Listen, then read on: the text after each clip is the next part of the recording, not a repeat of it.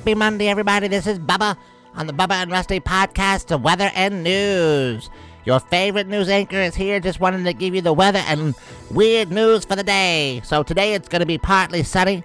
The high for today is going to be a high 60 degrees with a low of 49. It is currently 37 degrees outside. Brrr. Better take yourself a coat there, folks.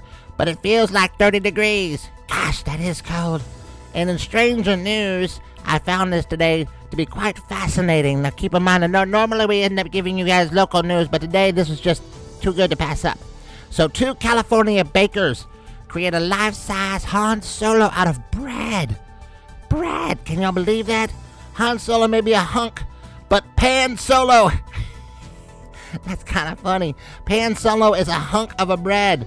That's what a bakery in the San Francisco Bay Area has dubbed its six foot bread sculpture of the Star Wars character as he appeared after being frozen in carbonite in The Empire Strikes Back.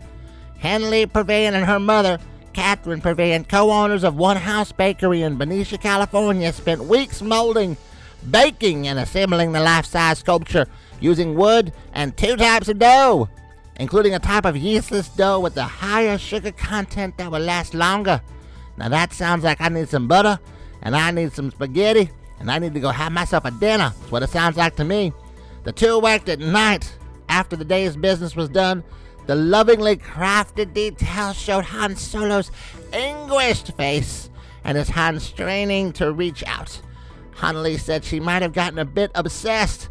Mom made me leave it because I was obsessed over the lips. Hanley Purviance told the New York Times she was like, You need to walk away.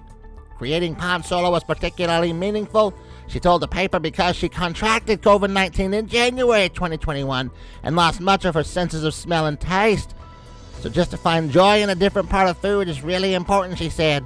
The sculpture is now on display outside of the bakery located about half hour's drive north of San Francisco. So if you're in the San Francisco area and you want to go see Pan Solo, go check him out, folks. He is going to be a sight to see.